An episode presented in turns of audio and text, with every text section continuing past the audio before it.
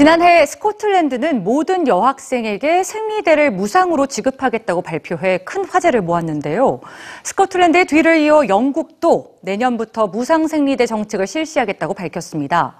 그런데 그 배경에는 영국 여학생들의 적극적인 요구가 있었죠. 2년여 동안 무상 생리대에 대한 사회적인 공감대를 넓혀온 영국의 여학생들 뉴스취에서 전해드립니다. 매달 자신이 겪어야 하는 이야기를 털어놓는 여학생들. I wrapped a sock around my underwear just to stop the bleeding because I didn't want to. 생리대를 살 돈이 없어 양말과 휴지, 헌 옷으로 대신하는 생리 빈곤은 가난한 나라에서만 볼 수 있는 현상이 아닙니다. 작년 9월부터 세계 최초로 무상 생리대 정책을 시작한 스코틀랜드. 약 75억 원의 예산을 들여 초등학생부터 대학생까지 39만 5천여 명의 모든 여학생에게 매달 무료로 생리대를 지급합니다. 그리고 스코틀랜드의 뒤를 이은 나라. Scotland has done it, so why can't we? 내년부터 무상 생리대 정책을 시행하기로 결정한 영국입니다. 정부의 정책을 앞당긴 건 자신의 요구를 당당하게 주장해온 영국의 소녀들이었죠.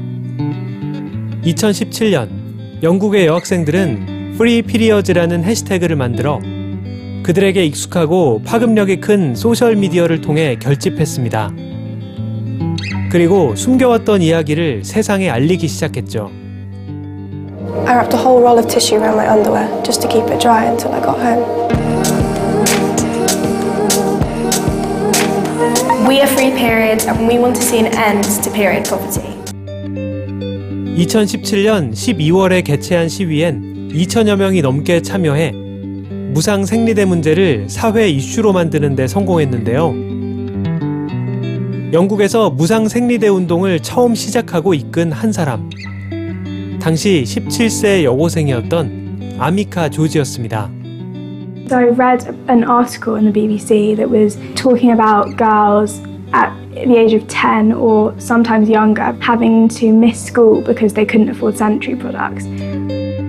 한 해 약 13만 7천여 명의 영국 여학생이 생리대를 사지 못해 결석하는 현실을 접한 아미카 조지는 생리 빈곤 문제를 가난한 개인의 문제로 여겨온 사회의 시각을 모두가 당연히 누려야 할 학습권 문제로 바꾸어 놓으며 무상 생리대에 대한 사회적 공감대를 넓혔습니다. Access to education is a fundamental human right. No child should be denied one because they can't afford pads or tampons.